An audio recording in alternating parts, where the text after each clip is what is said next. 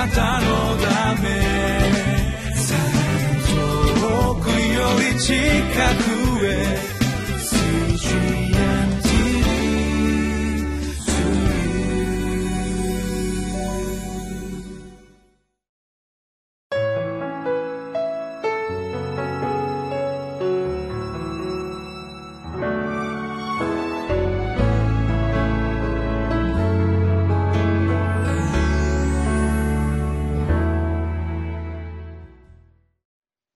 皆さんこんにちは。いかがお過ごしでしょうか？上野芝キリスト教会の三好明久です。今日もリビングライフのテキストを用いて神様の言葉である聖書から教えられてまいりましょう。今日のテキストはエゼキエル書33章1節から20節。本日は4月6日。タイトルは御言葉の目想を超えて御言葉を伝える人生です。エゼキエルはこの預言者として神様からこの人々に警告を与えるように、まあ、そのようにこの、え言われるわけです。二節に、人の子よ、あなたの民の者たちに告げてゆえ、私が一つの国に剣を送るとき、その国の民は彼らの中から一人を選び、自分たちの見張り人とする。この見張り人としての役割を、この果たすように言われるわけですけれども、この私たちはですねこの見張り人としての役割を果たしていくときに一体どういうことが私たちの人生の中で起こってくるのか。言いますとそれは主の民が抗議と正義を行い悔い改めて抗議と正義を行いそして素晴らしい人生を生きることができるようになる。そのことをこれ約束されているわけです。ですから私たちがやみくもにこの、警告を与えるということではなくてしっかりとした目的を持ってそしてこの神様の御言葉が語られていくそのことをご一緒に3つのポイントで教えられてまいりましょ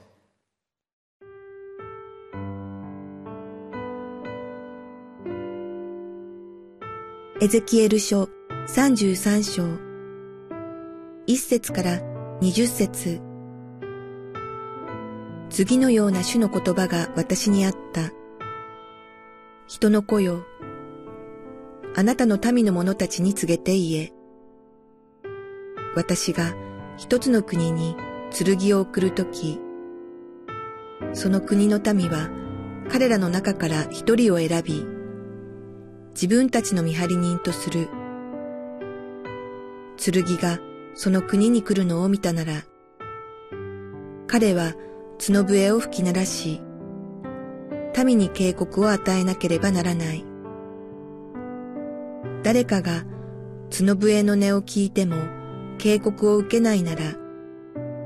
剣が来てそのものを打ち取るとき、その地の責任はそのものの頭上に帰する。角笛の音を聞きながら警告を受けなければ、その地の責任は彼自身に帰する。しかし、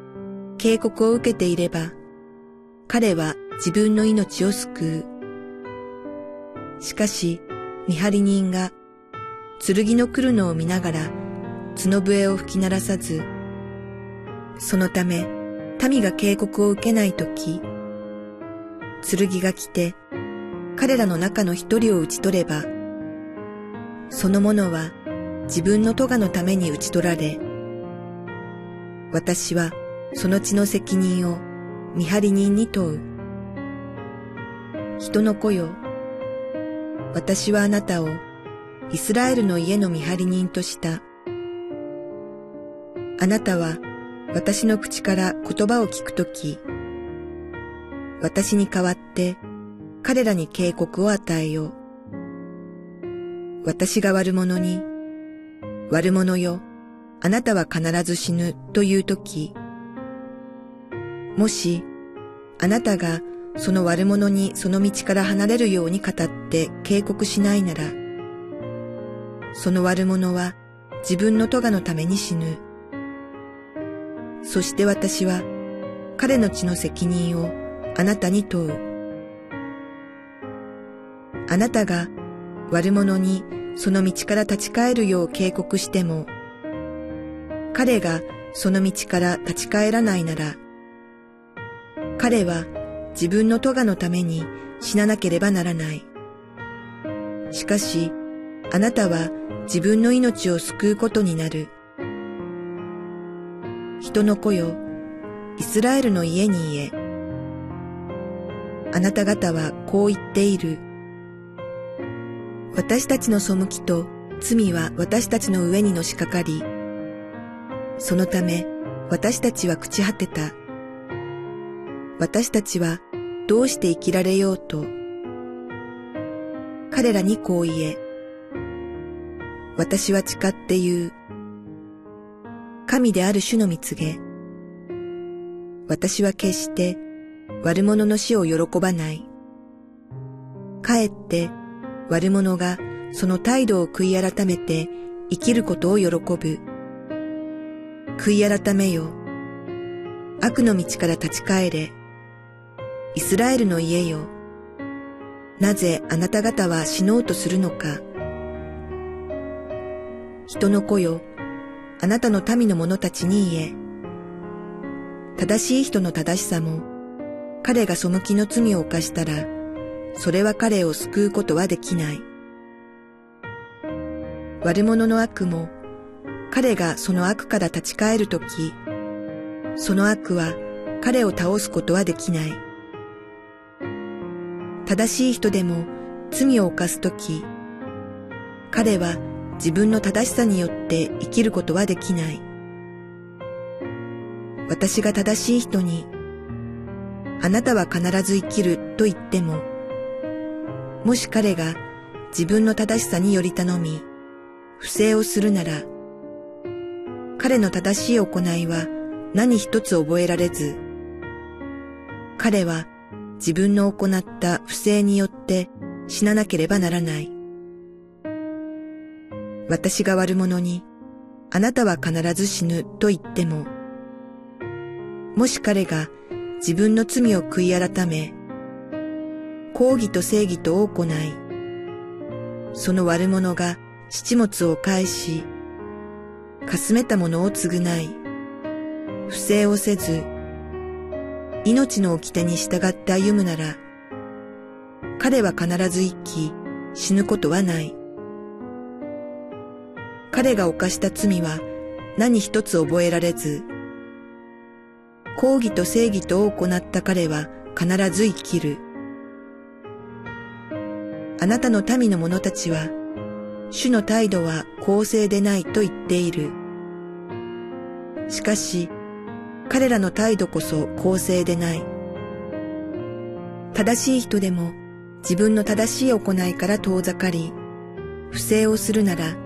彼はそのために死ぬ。悪者でも自分の悪から遠ざかり、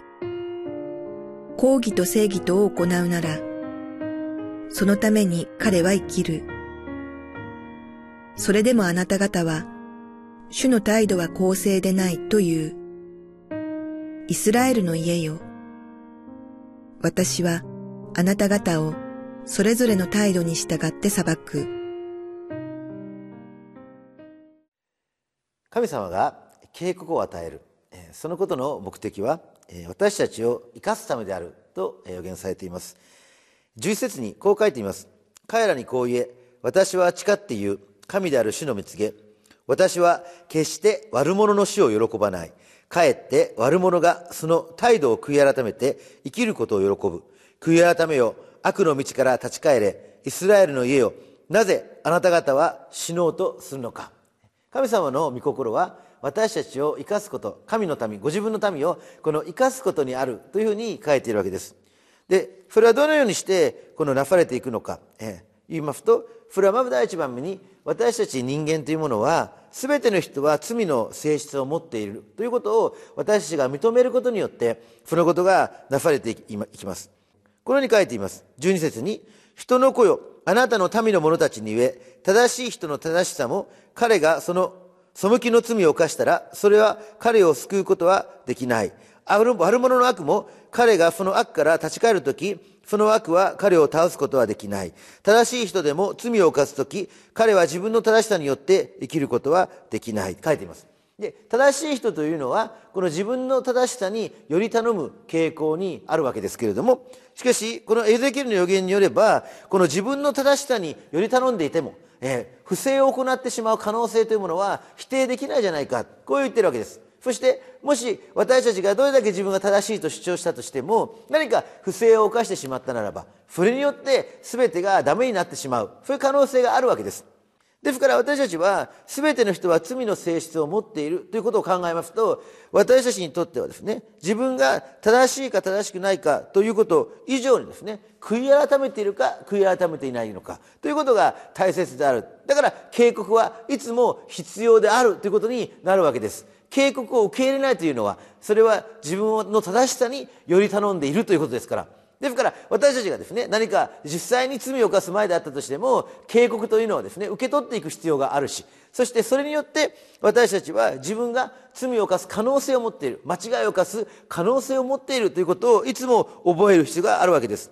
偽善者はそれを認めることができない。私たちはその偽善的な部分からこの解放されて生きるためにもこの主の警告というものが、えいつも必要である、えということが分かるわけです。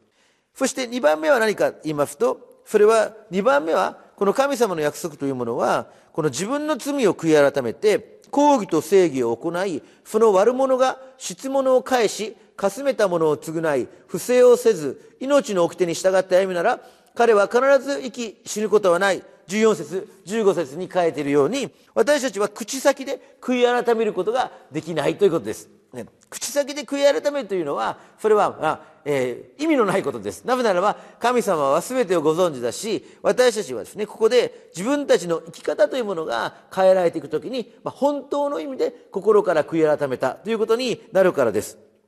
大切なのはこのライフスタイルというものが私たちによってどのようなライフスタイルが生きているのかということにいつも着目していくということが重要なわけです。ですから警告というものが与えられていく時に私たちは自分の生き方というものにいつも心を向けていくしそして自分ができる限り罪を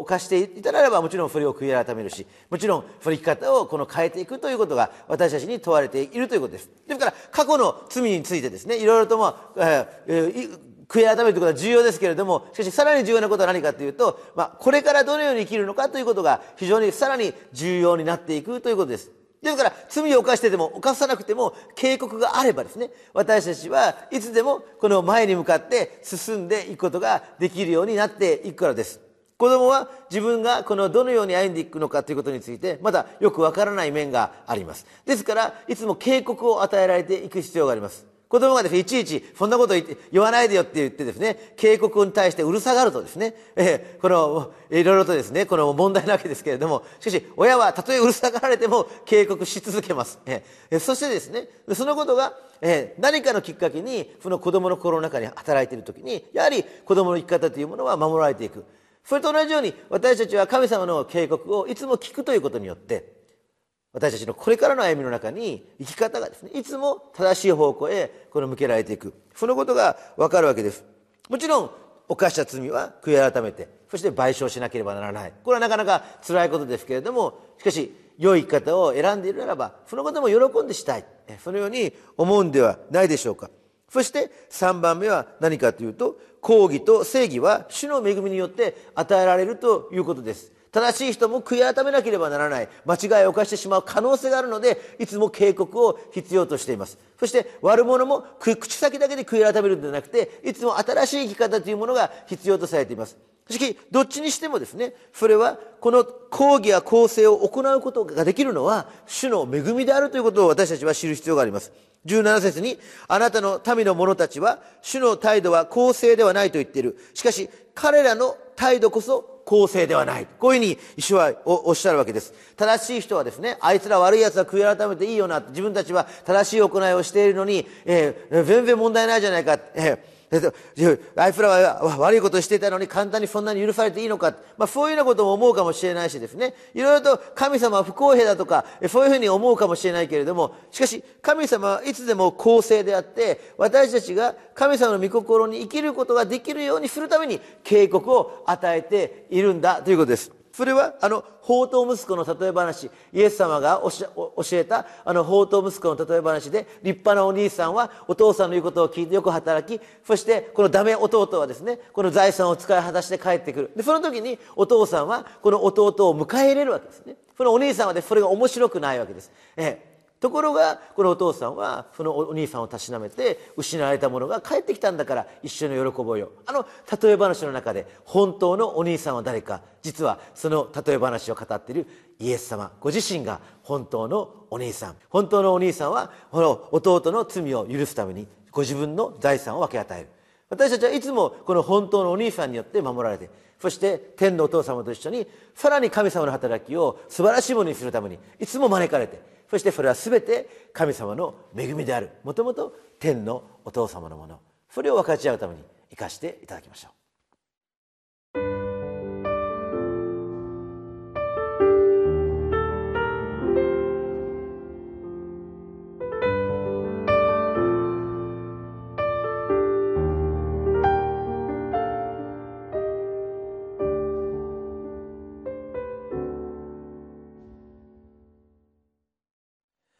私たちは主の深い愛を知っているでしょうか？主は私たちが生きるようになるために警告を与えてくださいます。そして私たちが偽善や妬みから解放されて主はいつも公正で正しいことをさえる。そしてその主の恵みによって生きることこそが神様の御心である。それによって生かされていくことを今日も求めていきましょう。お祈りします。恵み深い天の父なる神様あなたが警告を与えてくださっていることを心から感謝いたします。本当の見張り人は精霊として内なる私の心の中にありそしていつも御言葉を通して警告を与えてくださっています。主をどうぞその内なる声に聞き従って今日もあなたの道を歩んでいくことができるように主を導いてください。主イエス・キリストのお名前によってお祈りします。アーメン。